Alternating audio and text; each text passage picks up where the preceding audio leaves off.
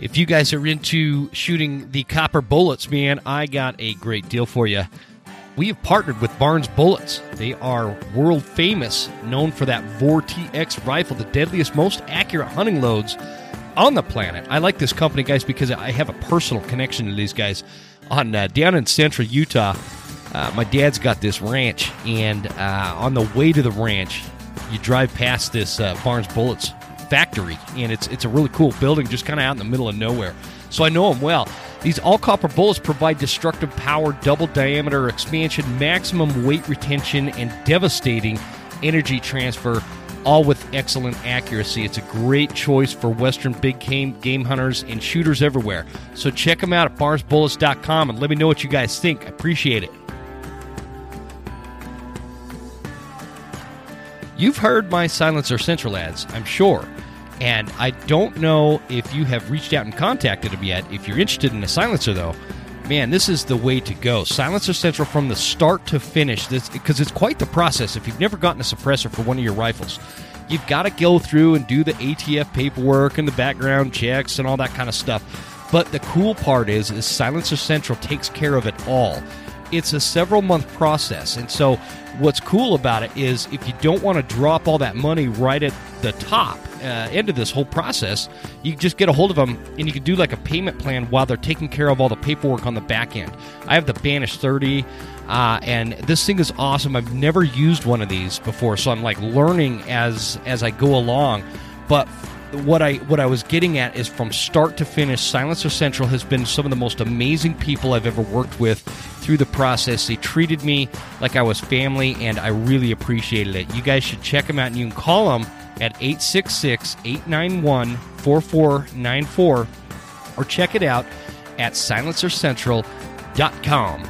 It will be worth your time, I promise.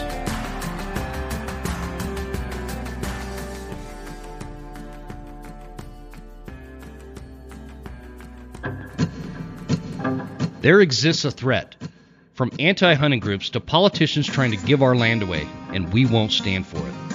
Those vast western landscapes provide the space for our wildlife to thrive and a place for hunters and anglers to fuel the fire that sparks their soul. In this show, we share our love of hunting, fishing, and conservation. Here, we provide the foundation to meet these threats through passion and the grit of the American outdoorsman. Welcome to the Western Huntsman Podcast.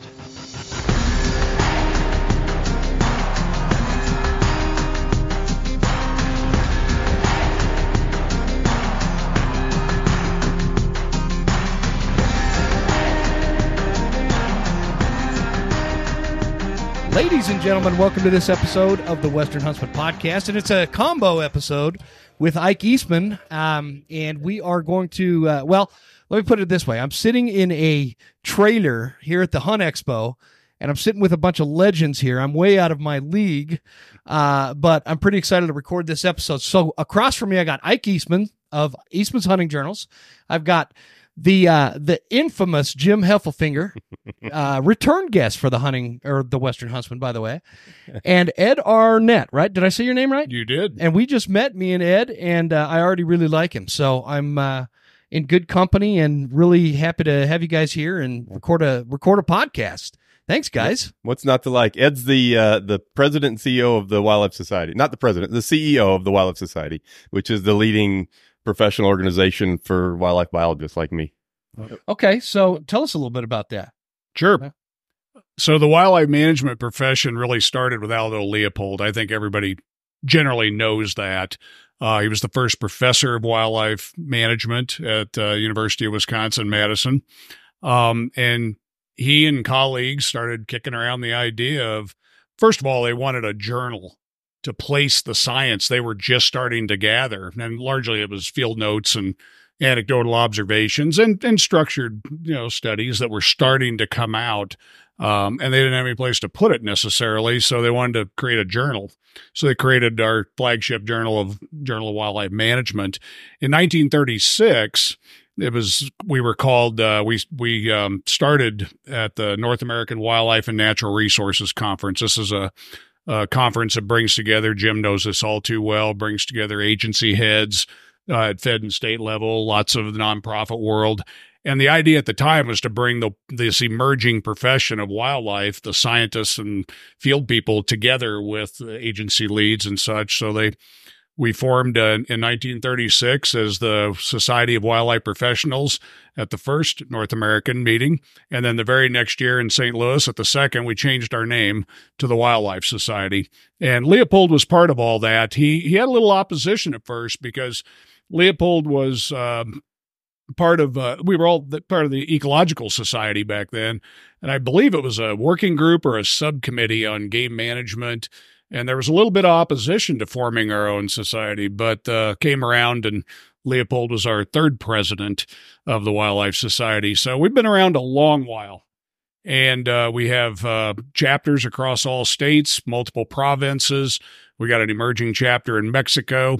We're broken into sections. We've got a section in Canada and then regional sections, think Southeast, Southwest, that kind of thing. And uh, members are voted into our mm-hmm. council and our council basically are my bosses. And then we have a president that serves four years, uh, serving vice president, president elect, uh, president, and then immediate past president. So that's a little bit of our governance structure. About eleven thousand members right now. Mm-hmm. So Wyoming has Wyoming Wildlife Society, so they're a sub chapter. They're a state chapter, state chapter yep. of of you guys. The way I understand it, it's more of a co-op than it is. It's not like you're governing them like some nonprofits. You know, you, I Correct. wonder if you're talking about the Wyoming Wildlife Federation. Yes. Okay, that's different. Yep. That is different. Yep. Joy, and, and Joy. your description is correct. That's it's Wyoming more. Wildlife mm-hmm. Federation. Okay, all right. Yeah. So Interesting. You're right. That's note. kind of a confederation of kind of independent yeah, um, groups. Yeah. But this is different. These are state okay. chapters. But an interesting society. note, a little more national... integrated nationally, right? Mm-hmm. Right. I was on the yep. Idaho Wildlife uh, Federation board and uh, totally independent of like the Montana Wildlife right. Federation. Yeah. You know, you know mm-hmm. so. But they're a little similar in that there's a National Wildlife Federation, headquarters, international, whatever you want to call it, and these are these are um, independent entities that fall under the umbrella of the Wildlife Federation. Same thing with TWS. So our state chapters. It, it's a big umbrella, but they are independent entities. Uh, interesting story. The Wildlife Federation was formed at exactly the same meeting at the same time as the Wildlife Society. It's just it was decided that they would take on more policy and public education from the Wildlife Federation perspective. Mm-hmm. Think public outreach and Ranger Rick, right? And uh, Wildlife Society was more the science and management arm of this emerging profession. Mm-hmm. That's interesting. It's really interesting. Yeah. Well, so, and you're also a professor I have an adjunct appointment, uh, as does my colleague uh, Jim at yeah. uh, Colorado State University. Good for you. Yeah, yeah. mine's at Arizona University of Arizona in Tucson. Yeah, keeps yeah. my feet in the academic world and try to keep them a little honest. Melding, and, melding the young minds. Yeah. There's a lot of value in having people like like Ed and I have been out in the field for a long time, have run public meetings, have wrote management plans, have done surveys to be interacting with students at that level as they're learning, as they're sponges, they're becoming, they're learning what they need to know to be wildlife biologists. Yeah. And and if they don't have access to people like us that have all that experience, you, you know, they could con- conceivably just graduate without some really interesting hands-on and, and important hands-on information and yeah. they will be the wildlife leaders of the future. And so yep. it's very important that we have a mix of obviously of students, early career professionals, but also the professionals that have been around a while and know the history and and know how the system works. Yeah. Mm-hmm. Well, and I can't think of anybody better to be influencing those younger minds than you guys because uh, you know you, we we look to the future and there's a lot of concerns. But before we go down some of that path, Jim, uh, for the maybe a few people that live on on Mars that don't know who you are. Um, maybe we should do a quick overview. Um, Mr. Servant Your himself. exaggerations are profound. Yeah.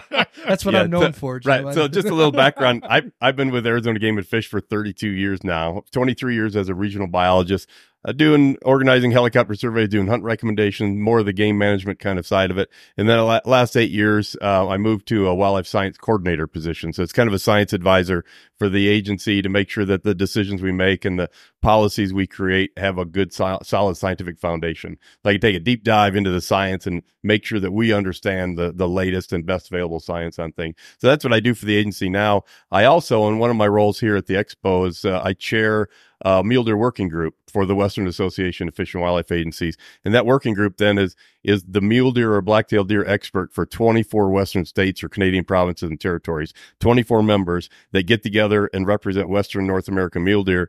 And every year we we have a meeting on Wednesday right before this expo starts on Thursday. We have an all-day meeting on Wednesday, and we have a big agenda, and we go through all kinds of things that are affecting mule deer and black-tailed deer populations, and and kind of come up with solutions and things that we can do to improve management or just improve communication about what's going on out there. communication so that's a big one and i want to touch on that at some point in this podcast is about communicating um, and disseminating the information that you guys uh, not only the decisions but how you guys came up with the decisions and giving that to the public in the best form and the best way to do it Yeah. because unfortunately i'm an idiot i'm the dumbest person at this table guaranteed No, I promise and you guys not. talk over my head most of the time. and so, so Yeah, you're if, both a it's happened to me. think. It's happening to audiences too, where Right. you know they, you guys write and you're you're communicating at a, at a level that that needs distilled down. Uh, so Yeah. that the consumer understands what we did with mule deer and why. Yeah, Uh, yeah. just- I mean, Yeah. you bring up mule deer, but Yeah, well, and 'cause- interestingly, you know, with, with with what you're saying, Ike, and and also, uh, by the way, you're not the dumbest guy in the room. I promise. Um, we, we're like representing the entirety of the West right here in this little room. We've got we've got Jim. He he's Arizona. We've got Colorado to my right. You're in Wyoming. I'm up in North Idaho, Northwest Montana area. You know, and it's all mule deer country in very different ways and different, very different landscapes. And and um, I grew up here in Utah, and I know the mule deer here very well. And and uh, so it's it's just uh, I just want to like kind of point that out. It's Mhm. uh there's such a vast Did difference just- in the western landscape, but they're all it's all mule deer did country. we just become part of the mule deer consortium? I don't know. it sounds like it. Must have. Sounds like it. they invited me once to that thing. I completely botched the whole deal electronically and never got invited back. really? Told a horrible joke because I got nervous. It was fun. It yeah, yeah. was a good joke. Yeah. Just It was good. I thought it was. I was in the room there. The execution was bad. Is that what it was? It was a good joke. I'm just glad Yeah. you don't remember it. Yeah. Yeah, right. Well, when you're um, you want me to tell you it again? yeah, no, that's all right. no, when you talk about communication, you're right because we want the public to advocate for for wildlife and for habitat, but they've got to be informed. I mean, that advocacy has to be an informed advocacy, and and that's that's our role and that's our job as wildlife agencies and biologists to make sure people that are interested, which is should be everybody, has, has really has the knowledge, and we're just pumping out that information. Do you feel like mm. that there's there's a and and this question goes to you too, Ed, where like there's kind of this disconnect that the general public has, especially hunters. You know, I I, I guess what I'm asking sometimes I worry that people focus on the wrong things, and and we we get so uptight on like you know I'll give you great like Facebook over who's using a 6.5 Creedmoor over a 300 Mhm. Win Mag or something.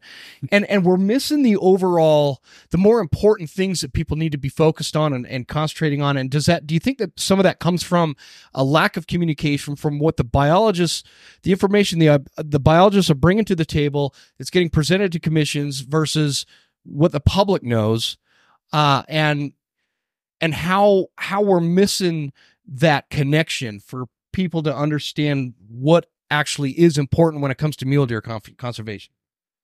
That was a complicated question, but Yeah, no, you That was a really good one, though. because there could be the, like landscape landscape issues that are negatively affecting mule deer, um, whether it's some kind of development or whether it's the drought or whether it's overgrazing or whether it's ju- pinyon juniper encroachment um, or lack of fire in our forests and all that stuff is just big picture stuff. It's really important and it needs to be worked on if we're going to improve mule deer herds. But people might be spending all of their energy talking about how some agency's draw system is stupid and the bonus points need to be Yeah. changed to something. And so there's all this energy focused on something like that. And and the reason for that is because that sort of thing affects them personally directly right there. Whereas pinyon juniper encroachment doesn't really affect them so so they're closely. Not, they're not seeing it every day. Yeah, That's so right. so that's the challenge is to to highlight these big picture issues that people should be focusing on, and and maybe hopefully steer them away from wasting so much energy on things that don't really matter. Well, I was going to insert it was it's an issue of scale and source, and Mhm. you brought up the landscapes. The bigger the scale, the more complex things get, and ecology and wildlife biology and all and conservation is inherently complex. but it can't be complicated. And that's the crux. And that's largely what they don't teach us in college. Uh, Jim and I participated in some workshops trying to train people how to take very complicated information and make it uncomplicated so it resonates with people. And I learned this in the policy space. If you start talking about CWD as and how important that mm-hmm. is for deer and go down the biology path or the epidemiology path, you're going to lose a senator or their staffer real quick. When you start putting economic numbers, to what what it means for mule deer hunting and what it means from an ecosystem perspective to lose a key species like that. Uh, uh you know, just as it relates mm-hmm. to the public and their perception of wildlife, all that stuff. You relate it to voters and, and economics, and that's not comfortable for a lot of scientists. It's just yeah, not. But it's what you have to do yeah. Mm-hmm. to really resonate with the public. And I think that I always say we got, and I said it just the other yesterday. I said it's this has to resonate with soccer moms at in or soccer dads in Chicago, mm-hmm. Philly, if they don't care about mule deer or sagebrush habitat, uh, if we don't give them a reason to care, they're not going to. Yeah, I, it, I was I was looking at a point. I was looking at a in a graph, and I can't remember the numbers, so I'm going to make this up. But the point is, I was looking at a graph that there's, for instance, in Colorado, you guys are having a mountain lion uh, trophy argument. Can we hunt them? Can we not hunt them? and it's like 20% of the people want to hunt them 20% of the people don't want to hunt them and there's this 60% in the middle that don't really know because they're you know focused right. on soccer focused on whatever mm-hmm. but they're the ones that are making that decision because they're going to the ballot box and yeah. they're voting yay or nay on ballot initiative whatever those are the people that we need to communicate with and those mm-hmm. are the people right. that, that your audience jim my audience needs to be talking to you know, the sister-in-law, the brother-in-law, the people that aren't that are, those people that are in that 60%. Yeah. And we, we need to be telling, you know, taking that information that you guys do at the working groups, distilling it down and disseminating that so that our audience can ha- be uh, I don't want to call weaponized, but you know, you can have that in your back pocket. Utilized well, in sure our, is. to our benefit. And yeah, I think that yeah. that's the challenge is w- like you guys both make good points from a sense that people are distracted with mortgages and minivans and soccer mm-hmm. moms and you know all these things right. in our lives that when you start talking about like the from a biology standpoint and i'm not even going to try because I'll, I'll, I'll make myself sound dumb but how do we simplify it so the general public can grasp the concept without their eyes glazing over and they get they get distracted you know we we, we watch social media on on these 10 second reels and everybody has such short mm-hmm. attention spans and and it's this i don't care if it's about wildlife management conservation or if it's about wolf management in colorado uh, or if it's about you know PETA making a, a, a, real emotional video and, and people trying to counter that discussion or talking point because it's so much more challenging from our end to communicate why they're wrong or why wildlife management is should be such a high priority.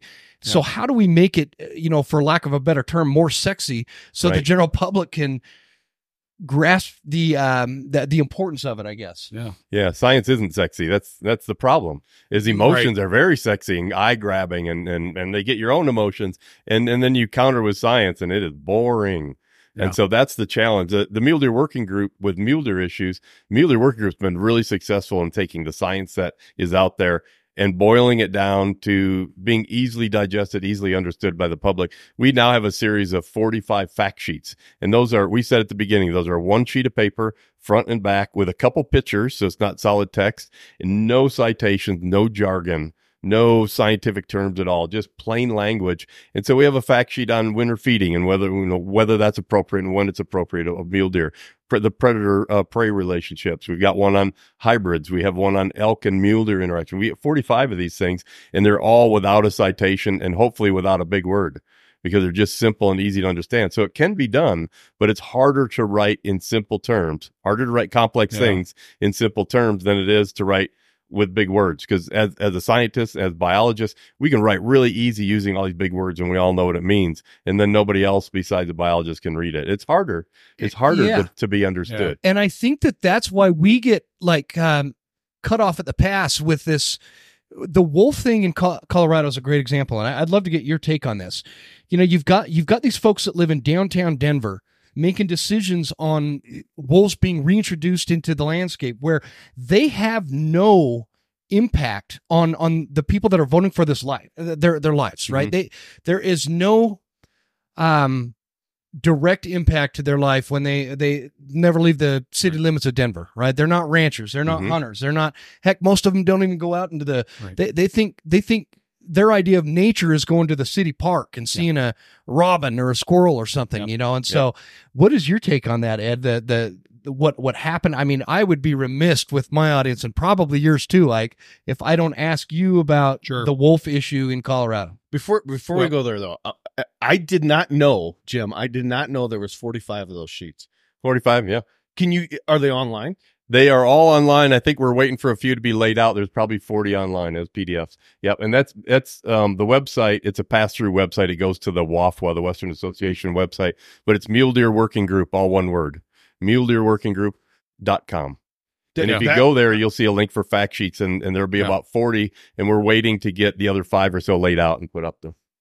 That is a- amazing information. If we should put Yeah. that in the show notes of the yeah yeah 100%, for sure 100% need to be on a link. Yeah, Okay. no, it's it's a good source of information. They're very well done. And I I was going to say um a little bit of what happened in Colorado or any of these controversial situations comes down to who owns the narrative That's right. and who owns the narrative yeah from the communication perspective. And you know, I um I'm not ashamed to tell people how I voted. I voted no, but it may not be for reasons you might think. I voted no, not because I don't necessarily want wolves in the state of Colorado. I don't like the way it came about. I don't like ballot box biology, and I don't like state legislatures messing around with our professional wildlife biologists. And I think the public has to have input, and we have multiple ways for public to have input. And if the agencies and, and such aren't listening, then okay, that's a different issue. But we need our professionals managing wildlife populations. And the other thing I really quickly want to say back to the getting the narrative out, a lot of this comes down to individuals versus populations. I think we'll get into that a little bit. That gets complicated to explain, but when you really break things down, it's about saving individuals versus populations. Most populations of animals that people care about are in reasonably good shape, and they most assuredly are being managed under the rule of law and under under professional management of state agencies in cooperation with others. And that's a message that's challenging to get out there, Right. but it's critical. The, the way Um, Shane Mahoney put it one time when I heard him speak is that there's this rising general empathy among society. They're more empathetic. They're more worried about individuals. They're more worried about saving some individual that's wounded. And, and that rising empathy in general society is in, on a collision course for us who are managing Yep. ecosystems and populations. And populations are healthy at the expense of the individuals. Individuals have to die all the time for populations to not be overpopulated and Right. hurt the ecosystem. So populations thrive because animals die. And yet right at odds with that is this rising empathy of people not wanting individuals to die. This is like on a collision course that we have to deal with in, in conservation and, and That's right. society. When you say individuals, are you talking about an individual of a species or are you Mhm. talking about an Yes. individual species? Individual of a species. Okay. If you Yep. look at the wildlife side, we have position statements and issue statements on all kinds of things. And one of them has to do with animal rights philosophies, another on um, sustainable use and, and human use of wildlife. But we've emphasized populations, maintaining healthy populations. We remove the discussion away from individuals because when you're focusing on Mhm. individuals, now you're down into the animal rights philosophy of And- saving every individual. And it's just not possible. I mean, Yeah. we're organic organisms. Mhm. We're all going to die. Yeah, There's just the way the no, wildlife no way to get around it. Conservation profession has been populations is a focus, Right. but we've got we've got the public more and more worried about individuals. The individuals. and- and, that's and the shift kinda- of the narrative. Uh, that I, and I couldn't agree with how you put that more because that and and talking about that narrative topic and uh, and the way that the narrative has been portrayed as if hunters are kind of put into this pot of we're all uh you know smoke a pack a day and and uh shoot shovel and shut up and all that kind of stuff that that narrative that we created that negative connotation that hunters have now Some and people and, have, yeah. and everybody c- confuses that like i if i lived in colorado i would have voted no as well However, it's not because I'm a shoot, shovel, shut up guy. It's because, th- th- well, there's a lot of reasons, but but the point is is because I am for management of wolves and management of of any predator species, whether it's grizzly bear, uh, wolves, mountain lion, um, and and management through hunting, because that's where I've seen it work. I, I've seen it in, in the state of Idaho, the most prolific wolf population in the lower 48 has one of the most aggressive wolf management programs out there, and yet we are still having problems with wolves. And so these folks that think that because we want wolf management means that we want every single wolf to die. And when they show these emotional videos of this wolf getting blown away by some so-called quote unquote hillbilly out there, eh, you know, just wanting to kill everything, that's the narrative they run with. And that's where the general public accepts as a narrative. And that's what's so hard for us to counter. It's pretty hard to counter. Yeah. Yeah. So So you got to have the right messengers and Yep. all of Yep. that. And I think, you know, back to uh, just the quick question of what do I think? Um, you know, you mentioned it, and I'll just add on, uh, you know, folks that voted yes largely will never see one. They'll and they'll never pay much for it. There's no wolf tax right now. You can buy There's no consequence there's, for there's them. no consequence and they're not going to pay for it either. And I think that's Mm-hmm. that's a large argument that's circling right now about who pays for conservation. And the sporting community pays a large chunk, a significantly large chunk in some states, but don't pay all of it. But that's another part of the issue is who's paying. And, you know, I think, uh, as as the voting public starts appreciating the fact that Mm. we need we there's never going to be enough conservation dollars but if they're not paying in then i think it's it's it's a critical piece of the messaging that has to be woven into how how we're going to manage these critters. And they're managed scientifically. The state of colorado has a good wolf plan um and they're gonna they're gonna pay damage. At least that's the the idea uh, but they have to be managed because they will populate, they will uh, reproduce, they'll they'll have Yeah. I've been talking about Hoffman boots for a very long time. You guys know that I'm a huge fan of this company. And it's not just the great products that they make, it's the story behind the company and the people that run it. This generational family of shoemakers right here in North Idaho makes some of the best hunting boots and pack boots and lineman boots and all your boot needs right in one place at hoffmanboots.com. For us hunters, I highly recommend the Explorer. And I don't care if you're running in the 6 inch or the 8 inch or the 10 inch. Personally, I, I love my 8 inch Explorers. They've got the Vibram sole. They are totally waterproof. There's no break in period. Guys, you can't go wrong with Hoffman boots because you get all that without breaking the bank. So check them out at hoffmanboots.com and use promo code all caps lock huntsman 10 at checkout for 10% off and find out why i have been wearing my hoffman boots for years and years don't be one of those people that have it in their mind that savage arms is the same firearms that your grandpa was running around with 40 years ago it's not big game hunting rifles that you can count on. I love my Savage firearms. I have got the Savage 110 Hunter, uh, and my daughter is uh, pretty happy with this 110, 110 Apex Hunter XP. Um, the AccuTrigger is a really interesting little piece to this firearm, and it's a new piece of technology that uh, if you've never tried one, you should because it'll make you more accurate. It's it's a much easier, higher quality firearm than anything else I've got out there. And I've, I've got a lot of firearms, guys. And so if you're in the market for a new hunting rifle, make sure you visit savagearms.com because I promise you, you're going to find something that is accurate, easy to handle, easy to use, long range, functional, just a high quality weapon that you could take to the field and have a lot of confidence that when it, the time comes, you've got that Savage backing you up and you're going to be notching a tag. Check it out, savagearms.com. Let them know the Western Huntsman sent you. Thanks, guys.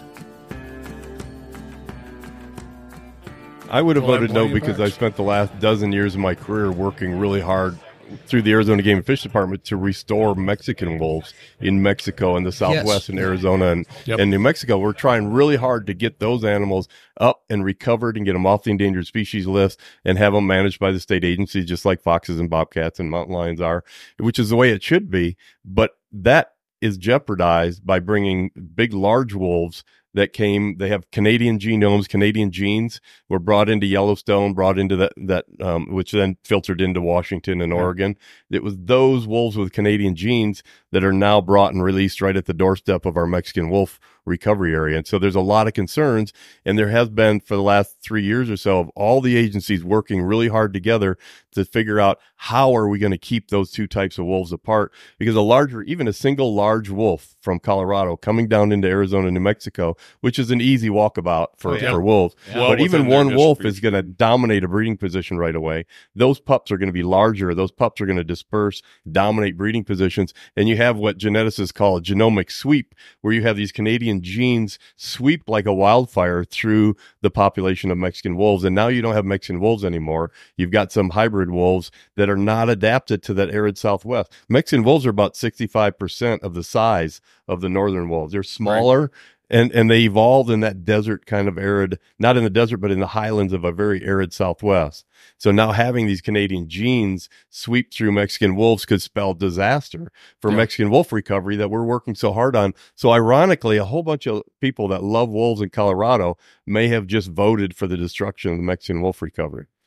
Now, So let me ask you this: there, there's always been a rumor that I've heard that Colorado was like a buffer zone between the gray wolf and the Mexican wolf, and they didn't really actually have wolves. You know, Hmm. those wolves would would travel in and out, but it wasn't. They didn't have home, you know, home packs. Is that true? No, uh-uh, there's a lot of wolves in Colorado. There, there's um They've one been person. coming and going for a while. yeah, one person wrote a book. From Wyoming Documenting- or from Wyoming Arizona? Well, just all of those Rocky Mountains, all the way down through Colorado, was Yeah. all just you know all these big Yeah. northern wolves, and they were a little bit smaller in the in the mid part of the states like Utah, Colorado. It was a natural body size climb from big wolves in Canada to very small wolves in Mexico. Now we wiped out all the wolves in the United States in between those two ends, and so now we're recovering these small wolves down in Mexico, and we retained the big Canadian wolves. They never disappeared, and now through stepping through the Pacific North or not Pacific Northwest, but the Northern Rockies. Northern Rockies. We've got now Canadian those big Canadian wolves from the northern end now at the doorstep of the Mexican wolves at the southern end. So it's not a natural intergradation of body size like it was historically. Mm. But Colorado was full of wolf, and then they were they were extirpated. But still, the Mexican wolves were in Mexico in the Sierra Madre in the what we call the Sky Island Mountains in southern Arizona and southern New Mexico. And then there was a gap. There was a there was a division there with the smaller Mexican wolves interchanged only a little bit with those larger northern wolves. If if they if they interchange freely, they wouldn't be different. They wouldn't be genetically different, physically different. They had to be isolated. Yeah. That's how they're different. Yeah. So Yeah. they so obviously that middle range, those wolves that were in Wyoming, northern Colorado, we, you know, we extirpated them, and there isn't any. Is, there's no way to get that back without crossing the Canadian with the Mexican, which is Mhm. kind of what happened. Uh-huh. It's is happening, but it's happening at a, over a long time. yeah. We're, we're talking century. Yeah. When, now that Yeah.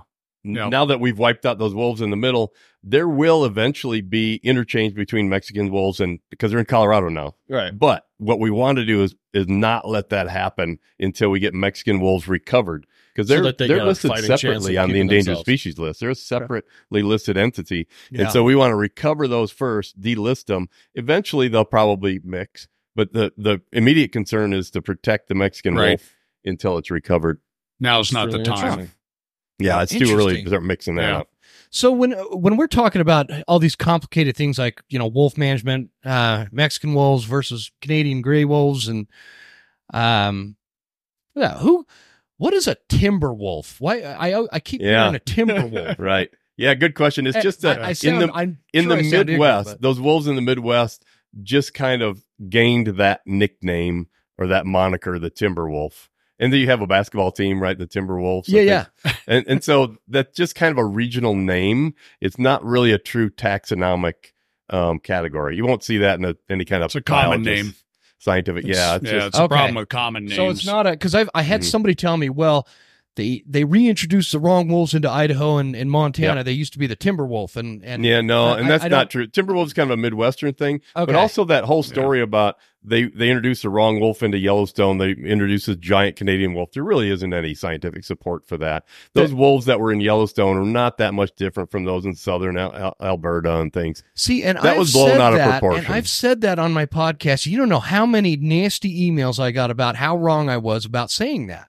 Yeah, But and I and and that's what I that's what I think I mean a lot of the times when as hunters and as a community we focus on the wrong thing. Right. Who cares what breed it is? yeah, What we need to care about is how we as as a community market ourselves as as conservationists whilst at the same time wanting to promote trapping and hunting because we know what uh, the, the kind of conservation that comes out of that uh, you know conservation through hunting and trapping and and predator management and those kind of things so on, that were you going to ask something there ike or did, i cut you off there Keep going. It, it'll it'll be at the end of this. I Okay. know where you're headed. okay well i, I was going to kind of shift gears there so if you got so one of the interesting you you were talking about the narrative that Uh-huh. that we uh hunting you know conservation through hunting and trapping one of the problems that i see and and this actually happened with one of my guys last night he was sitting uh at an establishment and it was closing down and these two guys walk up to him i don't know if you guys heard this story Mm-mm. Brandon standing there. These two guys walk up and they ask what they're doing and all this stuff. And he gets in this um, conversation with these two guys that I think are just skiing and they're from back east somewhere. They were just skiing. And one of the guys is really interested in the North American model of wildlife conservation and had no idea any of this happened. The other guy flat calls Brandon a liar, which a liar. Brandon stands up. Brandon stands up, says, "My 20, uh, 21 year old self would be beating you bloody. I'm Salt Lake ass 47. I'm going to go to bed." Yeah. and leaves. If you ask him about it, he'll get all bent again. But the problem is, and I told Brandon, I said, the problem is the narrative. It doesn't make a lot of logical sense. If you're trying to conserve something, Mm. why would you want to hunt it? And I said, you didn't bring up the key. Of course, he was seeing red. He couldn't. There's a difference between conservation and preservation. Those That's are right. different. And a lot of people think we have to preserve it to conserve it, and that's not true. Mm-hmm. No. Mm-hmm. Yeah, Right. sustainable use of wildlife has been the foundation for the most successful system of wildlife conservation in the world. No other continent, other continents have other systems and they're successful in places, but none of them are successful as Yeah. much as this, the system of public lands that we have, the system where money comes in from the sustainable, scientifically guided, sustainable use of a few individuals out of the population of a few species. A very minority of species are hunted. And mm-hmm. from that, we have law enforcement, we have research, we have habitat acquisition, improvement of habitat. We have all of this stuff that drives our conservation comes from the sustainable use of wildlife. So if someone wants to talk about we need to stop harvesting wildlife, it just they you know we need to sit them down and talk with them some more because it's it's ridiculous. Yeah. Well, there's a lot of things that cascade from that. And I think, you know, the North American model is an interesting topic because there's a lot of misconception around it and a lot of mis- misuse and misinformation. And, you know, it's a, it's a history lesson as much as anything. Valerius Geist, who came from Ukraine, pulled this, pulled this, I, these ideas together about what was unique to North America. Now, I want to say this again, unique to Canada and, in U.S. in particular that you don't see this in other places. So, for example, conservation on private lands. Nope, that's germane worldwide. That's not unique to America. But the seven tenets, um, as they're called, are principles. They're just that. They're principles of the foundation of what we put together in this country. What are those seven? Oh, God, you would do that. Put him on the spot. I'm just you know, I teasing. just Wildlife is a public trust resource. Yeah. Science is the you know There's science actually- is the underpinning. what is Hunting that- democracy by hunt? what is that by group in. Colorado that is dealing with this uh, predator management issue right now? Colorado, I, I I can't remember the name of it, and it's driving. I know they're doing good work, and I've heard them They're on doing- podcasts, but I can't come up with the name. yeah, off the top I can't remember wish the name. could, It's 'cause Colorado something. It, it was not. just on one of my Yeah. recent episodes, I- so I put it in the show notes. But we homeschool our kids, and I just took them through their video series on the seven uh, principles of the North American model of wildlife Yeah. Oh, conservation. good. and, and it's it's good because we were talking about how to simplify complicated things. Yeah. those videos do a good job at simplifying what the model is They and do. how those principles break down and why. Yep. Not, and, and I mean the videos are like thirty seconds a piece, Yeah, and it's it's awesome. actually. Yeah. uh, uh, my eyes didn't that- glaze over, and I've got a I've got ADD like you wouldn't believe. That- so that's on YouTube, isn't it? yeah, the videos are on I'm YouTube. gonna Uh, GTS that. You Mahoney GTS does a really good video through the Boone and Crockett Club. Uh, they had a show, Boone and Crockett Country. He does a really nice video. I use it in my policy class at Colorado State. Yeah. But I think Mm. I think we hang up a little too much on it sometimes. And Yeah, you're right. the, the people that wrote about it, Valerius Geist, Shane Mahoney, John mm-hmm. Organ, they're even saying, forget about changing the model and doing all mm-hmm. these crazy. Uh, let's Yeah. just let's get a wildlife conservation policy and an agenda, and get Mhm. and make it a big tent and get everybody involved. I mentioned earlier, you know, pay, who pays for it. Uh, everybody needs to pay for conservation. I Mhm. mean, Missouri got it right when they added a very tiny, itty, itsy bitsy little tax. So everybody really does pay in that state, but that's not the case Yeah. everywhere. And some states are 100% dependent Yeah. on PR dollars and sportsman license dollars and such. And the No. national TW, the National Wildlife Society meeting, um, Ed helped organize a whole bunch of um, different symposium, and one we talked about the North American model, and Shane Mahoney gave a, a really good overview of where we're at, and and the idea that the North American model isn't some strategic plan that someone wrote That's out right. and said this is how we're going to implement conservation. It was a description by Valerius Geist of of like Ed says, what are the unique things that that we do in in North America, and so people sometimes hold up the North American model and they say, well, this isn't consistent with the North American model, or that isn't. It wasn't meant to be all encompassing. That's Um, right. And so as we as we go in the future, Shane said the North American model doesn't need to be discarded and replaced with something more modern. It needs to serve as our foundation to build Exactly. upon that successful. it's, exactly it's a right. black and white system that that is allowed for some gray area, right? Yep. So, Yeah. so, so Yeah. some flexibility because Well, and the world changes. Everything I mean, changes. So look we at- need look to at- adapt with it. Look at exactly. where we're at in Salt Lake. Uh, you know, this this uh, used to be uh, mule deer winter grounds. You know, and, and now it's developed from one end to the other. And and you know, I grew up here. It was not like this back in the '80s. And, and like I fly in now, I don't even recognize this place. Yeah. So that I'm using that as an example, as as you know. Yep. uh, Things ebb and flow, and things change on the landscape, and and and and so that gray area is good. Can, can I can I derail us for just a minute? When we come back to this because you guys keep talking about Dr. Geist there. It's your show. He told me, I, I'm curious what you guys, what your opinion is on this. He told me, and I've, I've been talking about this for, for a while. So in, in mule deer management, when you are talking about mule deer that live like in areas where I live, where there's whitetail as well, generally speaking, the mule deer are up high, the whitetail are down low, but the whitetail will come in and um, outbreed, if you will, with the mule deer. Okay. Hmm. But he said that the way to prevent that is to shoot the small mule deer bucks because the big mule deer bucks will kick the little whitetail's ass, right? Okay. Yeah, and I'm right. I'm rednecking this up. That he- no, I know, I know the more theory. I know what you're eloquent. talking about. I know. 21 year old Brandon versus. Yep, yep. That's that's what you're dealing with. I I'm in my 40s, but I still talk like I'm in my 20s, and I, I'm just I've accepted it, gents. But um, so so essentially, I I- I presented this on uh, one of my uh, podcasts. We were we were talking about mule deer hunting, and somebody was asking about you know maybe we shouldn't shoot the mule deer in this particular area. It was Yep. a sensitive area in Idaho or whatever. The whitetail seemed to be taking over, which does seem to be happening. But anyways, is there anything to that theory in your opinion? I, I would say it's just a theory. And Valerius Geist was a good friend of mine. And so mm-hmm. we talked about a lot of things. And he started writing in the late 60s, 70s. Oh, he, he wrote about some, he wrote a couple books about human health. I mean, this guy was really brilliant. Yeah. Yes, he and a whole bunch of his, his ungulates, um, like deer and, and bighorn sheep writings. When you read them now, I think how brilliant he was, how far ahead of himself he was. And I can't believe that, that he was so insightful. And then there's a, a lot of other things that I read that he's a friend of mine. Just theories. It's just stuff that he's Yeah, thrown sure. out, and this fits, fits in that latter Like, this category. could Is that be what it, it is? Just Just- somebody. he- he's just always thinking. He, a friend of mine called him a theory monger. He's always cranking theories and theories. But makes the. But neat that's thing about him, science. but he would have right like there. a theory about something, and then some graduate student would do a PhD and research that intensively, and they would come out at the end and find out he was wrong. And Val would say, "That was a wonderful theory. That was a wonderful study.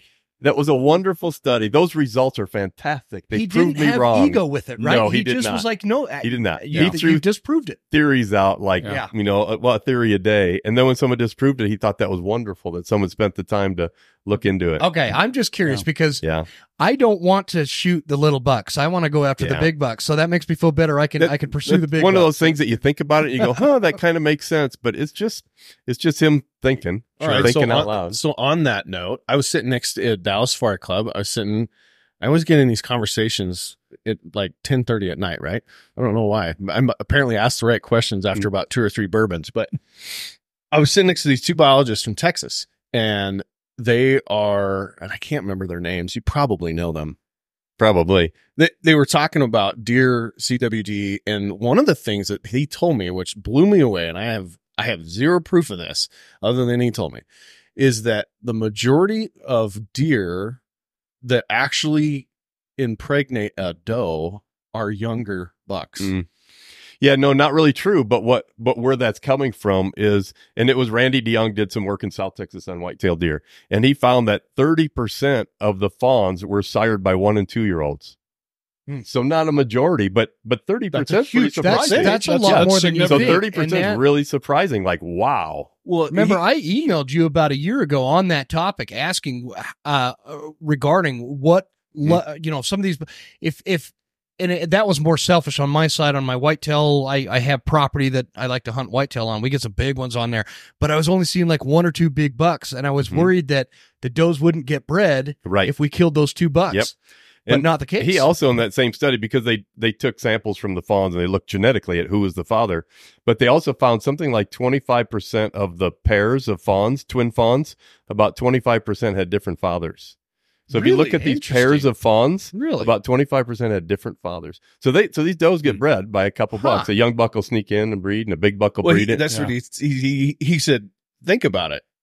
When you were in high school, you were way more potent than Yeah. you are now. And, Like, and okay. sneaky and sneaky and quick and crafty. Yeah. Yep. Yeah, so that that kind of ties into the, the conversation you and I had at Ike at one point where we we talked about how the term trophy hunting has been hijacked by the, like the anti-hunting community as poaching. as as poaching or or just saying you know they throw out terms like like trophy hunting as if the goal of all hunters is to go out and just shoot a shoot the biggest thing they could find just to take mm-hmm. those antlers home and show off to their buddies but but really the reality is is there is a conservation aspect to what real trophy hunting is which is we're pursuing the most mature mountain or I'm sorry animal on the mountain uh and and and the term trophy hunting as, as it's portrayed by the anti-hunting community, these folks that say, well, yeah, you know, the the Washington is famous for this. These anti-hunters in Washington, oh, these trophy hunters are out there spring bear hunting all the time. They're just trophy hunters. Or trophy It- bobcat hunting. That came up in Arizona yeah, one time. yeah, and it's going on in Colorado right now with Mhm. the mountain lion hunt ban, and you know, people don't even realize that mountain lion hunt meat is pretty dang good. Oh, it's Yeah. excellent. it's yeah, excellent meat. It's some of the best. So is bear It meat. is. I, black bear meat is Well, black bears are some of my favorite things to hunt. But and and they're not they're not articulating that it is illegal to leave the meat for Right. most things. I I don't have the information. I think all it's every, I think it's every state because I looked into that one time. everything Yeah. except wolves. maybe wolves, coyotes, that kind Mhm. of thing. Yeah. But but trophy hunting gets this Nobody aura around it that as if as if you kill a 200 inch mule deer buck and don't take the meat home. Number one, it's not illegal. It's not legal, and number two, it's damn good meat, Well, and, and you're filling your freezer. and, so and you say that not gets legal. lost. I'm- I want to. I want people to understand. It is in Wyoming. I'm gonna speak Wyoming. You guys would know better in the other states. In Wyoming, it is a larger crime, larger fine, etc. If you get caught wanton waste, which is what you're talking about, Yep. cutting the head off, Wanton leaving the meat.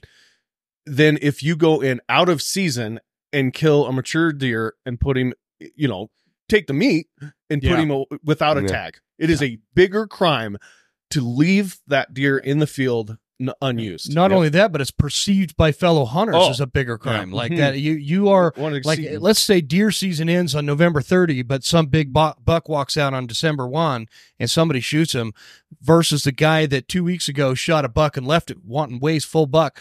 The, he's going to be viewed by the hunting community as worse than the individual that harvested everything out of that deer on December 1st. Yeah. Not that I'm promoting doing that. I just you know just Yeah. as an example, but Right.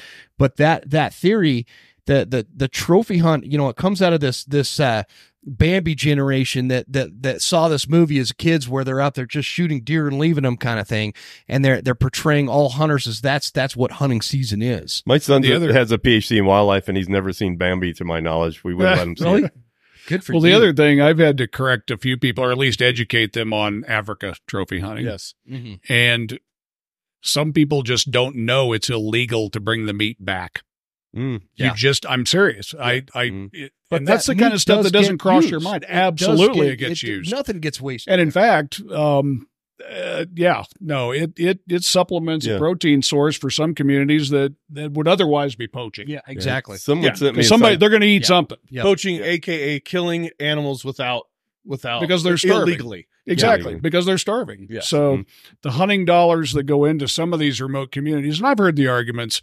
Well, you know, you could have photo safaris, and that got not everywhere. No. not everywhere. So you need it all, right?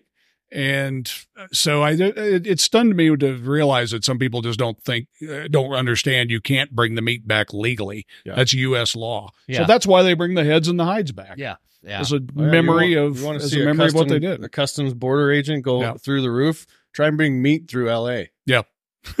Oh wow. Even if it's The other- axis deer, they throw a fit. And And if that can- came from Hawaii. Yeah. Huh. And if I can throw one more thing in on the trophy thing, this Yeah. is my perspective, but it everybody thinks about this a little bit differently.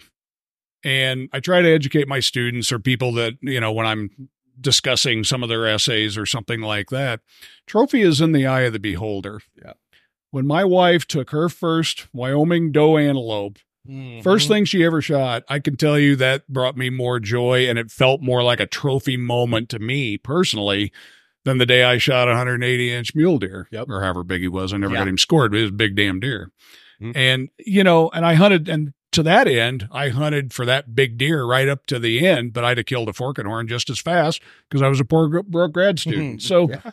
it, it's all in the eye of the beholder on what constitutes trophy. So it's been blown a little out of proportion and misused, but it depends on who, who you're talking to. Yeah. So let me ask you this: Is it is it safe to say? It because I've been saying this, probably lying.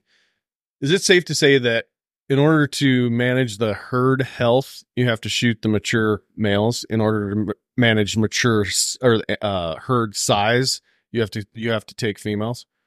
I wouldn't say that. I wouldn't say that you there's like there's a there's a heavy justification for having to remove larger males. I mean, There isn't one. There was a I don't think so. No, I don't think there's I don't think there there's scientific support for saying you have to remove the large males or something unhealthy or bad will happen to the population.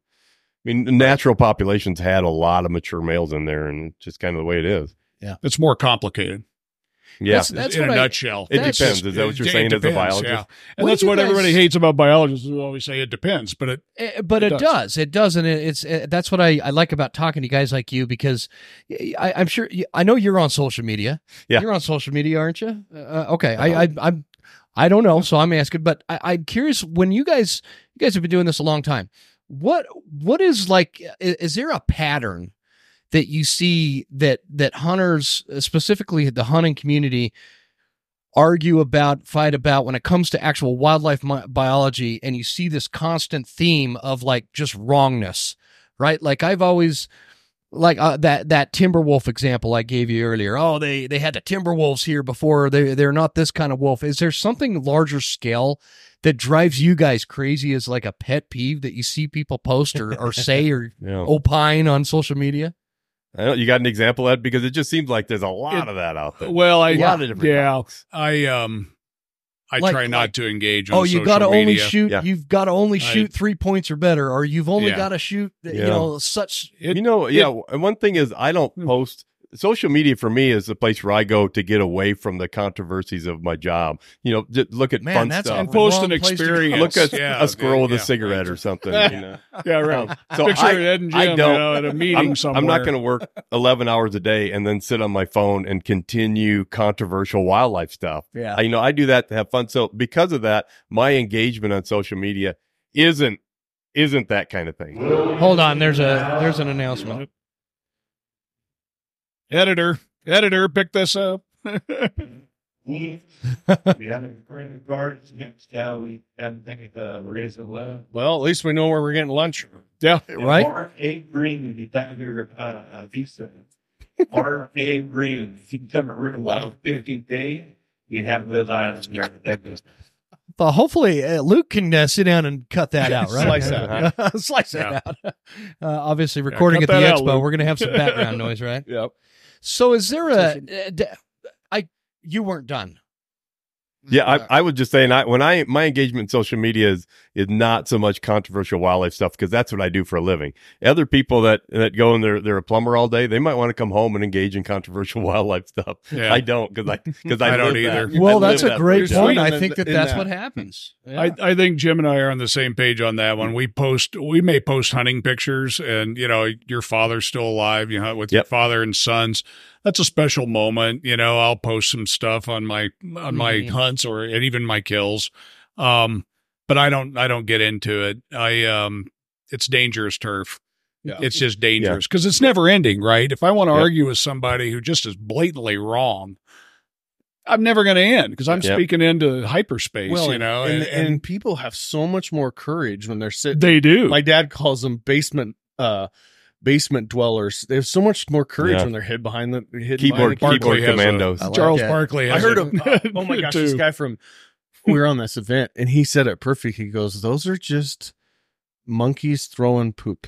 That's all they are. that's what Yeah. they are exactly. Yeah. It really Yeah. is. I mean, it's that's uh, we've Yeah. talked about that on on my show all the time. It's like you know, the the problem is is there's not the consequence uh, of getting punched in the mouth, so people feel like they could say Yeah. And behave how they want, where they wouldn't in a public setting. Like somebody at the expo, all these people here, I, I I guarantee you, almost everybody here is is guilty, including me, of being negative to somebody else on social media. Yeah. But they're not going to do that here. Yeah. all No. these people They're here that you see walking face. around, Yep. you know. Yeah. that- I'll bet you somebody out the- there has talked smack about one of my podcast episodes, Oh but yeah. they won't say Right it to here. me Not here. to your face. you yeah. know, and I actually I wish they would. I'd like you know that We that's could how talk we about get it better. Yeah. Yeah, Ed mentioned my That's- dad, we, and we talked about trophy hunts. This past year, we were on a mule deer hunt south of Tucson. My dad glassing off one side of the hill. I was about 30 yards away, glassing off the other side of the hill. And he called me over. He turned 90 in June. He called me over and he says, There's three deer over on that hill over there. And I know one of them's a buck.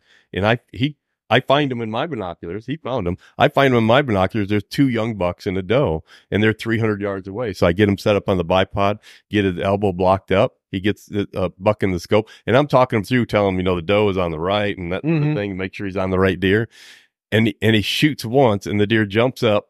The rocks explode behind it, and the deer stands there, and it and he missed it. Obviously missed it. And then I remembered I forgot to tell him at 300 yards you got to aim six inches high. Oh, I forgot to tell him that. So he, so I told him that. So he lines it up, aims six inches high, pulls the trigger again. The deer goes right down. And when I went over there, the deer not only was drilled right through the rib cage, but it had a crease on its brisket six inches below. exactly six inches. So two shots, and he was right on, Wow. and he nailed that buck 90 at years 90, old. 90 years old. That's And he shot a javelina last year at 89, and we're going javelina hunting in a week, next week. Gosh, We're going I to have I'm- Lena I Oh, I'm good still for I've him. it. en- I've enjoyed that because I get to Jim and I are Facebook friends, and I enjoy watching those kind of Yep. stories. I will say that, and not everybody's going to agree with what I'm about to say, but and I have no problem with people doing the grip and grins and posting, but there are some things that are a little rough for us to defend in the hunting community. 100% and, agree and it's not helping. Yeah. It's Mhm. not and, helpful. and how do we identify where the line is? it's a great But, question. You know, because Yeah. uh, that's that's It's- one of the things we've I've talked about too. There, there- like some people, like why post it if it looks like a bloodbath? Like, like, know. like come on, know guys, uh, we Yeah. can. And but but who am I to say? Exactly. I'm not the police, the the Instagram police or whatever. But I think there needs to be like the fishing community has does a really good job at kind of self policing what's what's good publicity versus what's bad, and and Uh-huh. hunters we don't. All we do is get mad at each other. Right. People you know. that I know, I'll call them out with a real bloody picture. Not Mhm. not in public, but I'll send them a message and say, "You got to post better pictures than that." Yep. Like my nephew did. Um, so I'll, if there are people I know, I call them out. I'm not going to sit on social media and call everybody out. Yeah. But I agree. So- I- so- self, if we can do self control and self policing, and don't be mean to the guy. Right. Maybe he didn't realize Try to it was educate him. bloody. Maybe Yeah. he didn't understand. he, did, Educate he didn't Go, get "Hey, the dude, context exactly. My Yep. kids don't want to see that. Right. Yep. No. And I, and that happened in the case of my nephew. He said, "Really? Why?" And I and we started talking about it, and uh, he said, "Oh yeah, I can kind of see what you mean." So if you're nice about it, A little you hard can, to do on a you know dull sheet, but yeah. Yeah, that's true. yeah. Yeah. Right. Well, Like it's like, goats. like like I said, the, the fishing community. You know, there's. Uh, I'm not even going to give any specifics, but there's a there's a river that has a very specific fish that comes out of a very specific lake that I, I fish, and I just wanted to catch one of these fish, and I did, and I posted a picture of this fish, Yeah. and I had like ten people em uh, uh, uh, private message, whatever they call that. Uh, and, and they were all very nice about it. They said, Hey, we don't post pictures of that fish because we want to keep this a secret. Could you mind taking that off? I took it down. wow. If that would have been a hunter, they would have called me every name under the book. I would have had to go to Yeah, church maybe. to get over Right. it. And and so it's it's like uh that's what we kind of need to develop, I think, in the hunting community. You know, hunters are emotional people. I'm an emotional guy. I get I get pretty worked up over stuff. And and I'd love to identify how we do that like the fishermen do and with Uh, tact. uh, with You tact. do everything with and and have Uh-huh. the person That's that we're great way to talking to, not Tact. Not come back in some overly defensive way Mhm. because that's how their grandpa did it. Well, grandpa did it before there was, you know, Facebook Social and media. Instagram. Well, right? yeah. And so it gets back to that big picture we were talking about earlier. The big picture is hunting is in jeopardy yeah. it is right now. absolutely. And we need to be doing everything we possibly can to preserve hunting. You're not going to find a dire hard hunter, dire hard, a harder, A more diehard. more die hard hunter. Yeah. Um, At least I'm not the only than one that me. gets I mean, I just twisted. finished my 51st year hunting, assuming I don't go goose hunting here in the next couple of weeks. But Mhm. my point is eh, we we've got to be cognizant that the world is watching Yes. and we're not helping ourselves. Yes. There are simple things Yes. we can do to maintain that heritage, celebrate it without offending the world. And this pry it from my cold dead fingers, I'm never coming out, I'm never giving anything up is not going to work forever. No. well, and this this is me, this is hunting. Screw who gets offended by it. What right. the thing that we have it's to not- uh, not understand helpful. is it's not other hunters we're worried about. It's it's Aunt Betty. It's the, it's the 60, That's exactly It's that right. sixty percent I was talking about in the middle Yeah. of that Yep. graph. Yep. exactly. The soccer yeah. mom. It's Who's- the and, they, mom. and a lot of Yeah. them, what is it, 70%, Jim? I think of people still, when you ask the right question, Seventy-seven to Still- eighty-one percent still of the support people hunting. support legal. it's when you start carving it down into using words like trophy or predator, that kind of, Yep. that's where it That starts, starts getting a little grayer and dicier. It's like my my mom was visiting uh, us up in Montana over Christmas, and we went out to a restaurant. And on the way home, there was a whitetail buck that had been hit, and his rear end was just shattered, but it did it wasn't dead. And I don't know who hit it and where they went, but they left it there. Another car pulls up behind me. They had a gun handy, and my my mom, who has been around this hunting thing her whole life, has never seen this take place. But a bullet was put in the back of that deer's head, that's pretty violent and up close. and too, and though. and and you- when I Mhm. got back to me, I've I've seen uh, I've been around this my whole life, but when I got back in the truck and and her reaction, and my wife even who's around this stuff, they don't see that kind of stuff. Yeah. They don't see the Right. the violence that hunting is. The sometimes act. the They the see- act they- of it, yeah. and and so it's not uh, like. uh, I guess one way to put it, like I feel like my mom was like, uh, "What's that word?" Almost PTSD uh, Uh-huh. overseeing this deer uh, get Yeah. put out of its misery, even though she knew that was the right thing. We don't. the- They people that don't hunt, they don't want to see that. They don't want to see the blood and uh, Right. the the carnage that. Let's face it, hunting can be uh, very violent, very graphic, very, very primal, full, very violent. very primal. Yeah. Uh, and and some people just don't have the stomach for it. And that I think if we if we uh, have this mentality that screw it, this is who we are and this is what we're going to do, no. uh, th- we're going to have a lot of bad negative press that that is going to put the future of hunting in It- jeopardy it- more so. So And it makes Jim and I's job harder. Him as Yeah. a state agency Yep. biologist, me as uh, you know working in the NGO community over you know a wide range of wildlifers. I mean, they're not all sportsmen, and but they should understand the basics and foundation of wildlife management, and I would hope appreciate sustainable use. But not all of them do. And It's the just a different world, and, first and couple we have times to you watch an animal die, it's Adapt to emotional. that. Yeah. it's emotional. Yep. I mean, Remember it's it still emotional for me. vividly. Yeah. Mhm. It's Yep. emotional. I have a I have a physical reaction when I do it, A- and and uh, I've noticed it's gotten worse the older I get too. When I was in my twenties, I didn't care. Me too. But I I, I, like, I, I Yeah. can relate I think to that's that. pretty common. I, It is. I- yeah. My dad I think talks I was not that. s- as sensitive enough to that with my four boys as I should have been, and my niece. I started her hunting, Yeah. and I I think I was just like I grew up. I didn't even grow up hunting until eighth grade, but I don't know. I was just immune to it, and I didn't. I, don't- I think I didn't pay that much attention to how it looked to them. And Yeah. I think if you've got kids, I think you should pay attention to that and be aware that it's going to be emotional. It's going to be kind of shocking. Absolutely. It's funny. Yeah. My grandpa taught me this ethics wise. It just kind of gets into the ethics and who your mentor was. But I shot a rabbit one time after I started hunting, and um, I didn't kill it. And I just kind of stood there, and he goes, "Get the hell over there and dispatch that animal right now." So he he Pushed it. taught me the ethics of Mhm.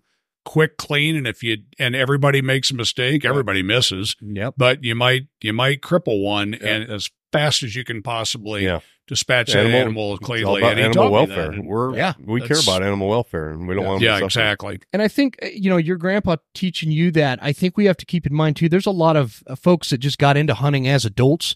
They didn't have the influence of dad or grandpa that to uh, to make help them understand, and also help them understand what some of these negative uh, uh, scenes that we can create. For lack of, I'm kind of Yeah. drawing a blank on the verbiage there, but uh, you know, my grandpa he was not big on you know back in the day putting a, a, a buck up on the top of a station wagon or you know hanging the head over the side i thought as at, at, as a kid i thought that's what we needed to do Yeah, and go drive main street right Yeah.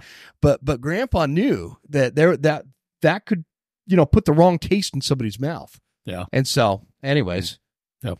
well what do you think ike I think that is a wonderful conversation. I appreciate you guys taking the time down Absolutely. here in Salt Lake, and uh, appreciate you taking the time and, and being honest and candid and informing. Not, Hmm. I mean, not just the audience. I I learned a lot. me too i always do Yeah. with you guys You It was know, a good. It was a good conversation. We talked about social media, and I'm on Instagram uh, at Cervidnut, C E R V I D N U T. The cervid is a member of the deer family.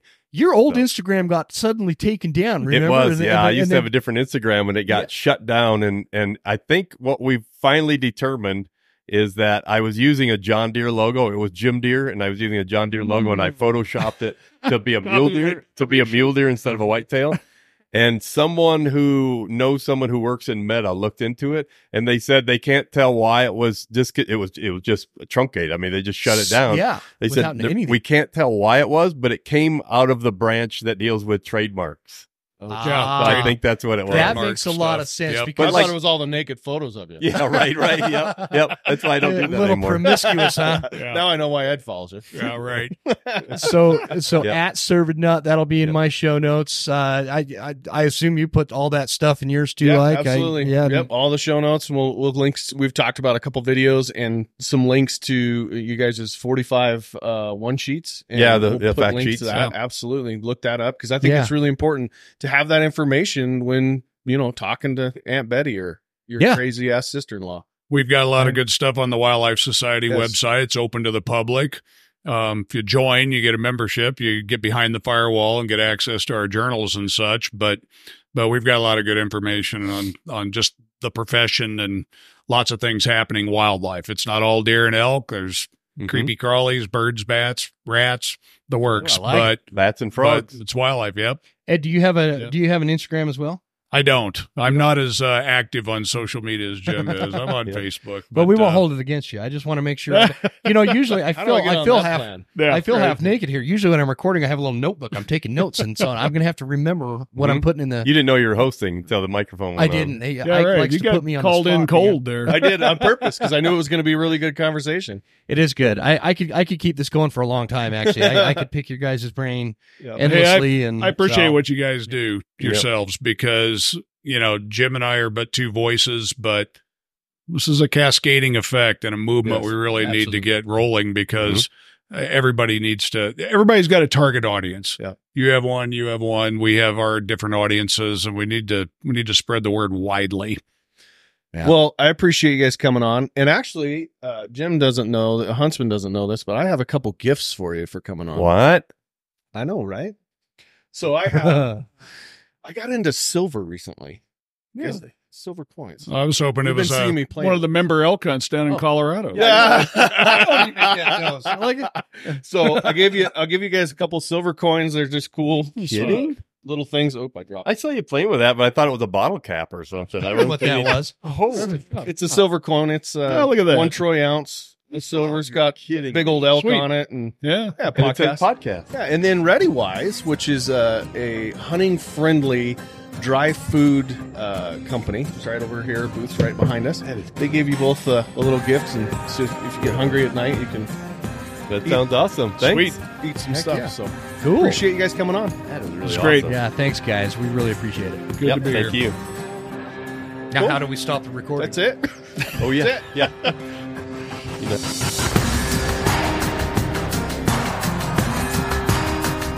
You made it!